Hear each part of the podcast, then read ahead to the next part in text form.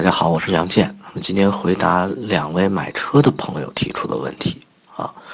看来到了农历新年，大家换车的频次都比较高哈。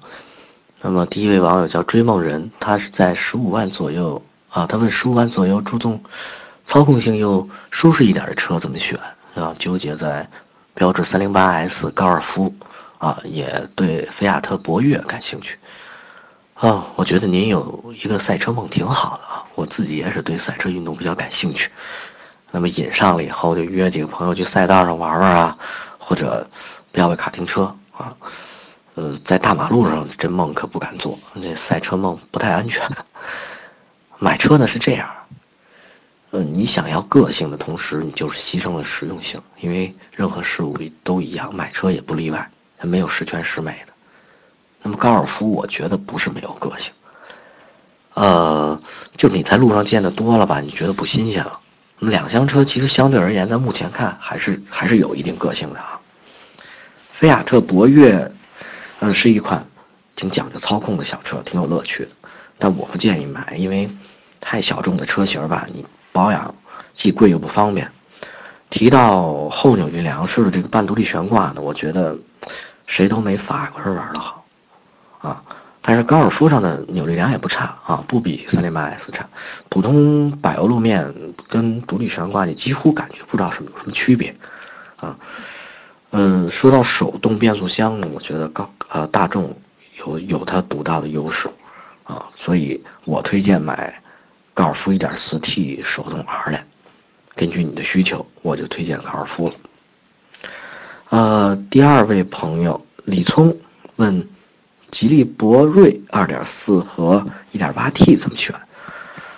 啊，现在小排量增压发动机是一个趋势，对吧？那么就博瑞这两款发动机而言呢，虽然2.4这个自吸不是它最新的发动机，爆发力也没有 1.8T 来的那么猛，但是2.4的日常行驶平顺性和质感都没问题啊，足够应付你平时的呃通勤啊这些。还有一点，因为我看到你说比较担心、比较关注这个维修保养啊，还有这个小毛病啊什么这些，那我觉得直喷的这种涡轮增压发动机呢，不可避免的啊啊，当然它在燃油经济上、经济性上有很好的表现啊，但是你一碰上拥堵，就容易产生积碳啊，尤其是在这个气缸壁内也容易形成胶质。特别难以清除，所以呢，建议涡轮增压发动机一般都是定期五千公里就去清洗节气门啊。那这么看就是一笔不小的开销。其实洗完了以后，这个气缸壁内的这个胶质还是很难清除。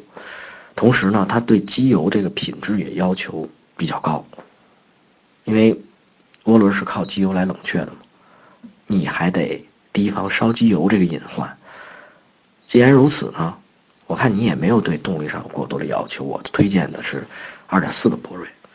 有一点需要说明啊，2.4的博瑞转向系统是液压的，1.8T 的转向助力系统呢是电动的。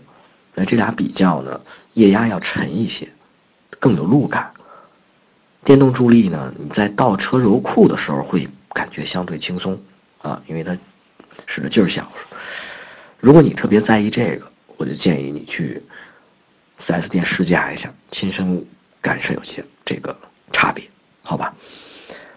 好，感谢大家收听今天的节目，我是杨健。那么昨天是小年儿是吧？糖瓜粘，今年呃今天是扫房子，二十四扫房子。那么也提前给大家拜个早年，祝大家新春快乐，猴年大吉，谢谢大家。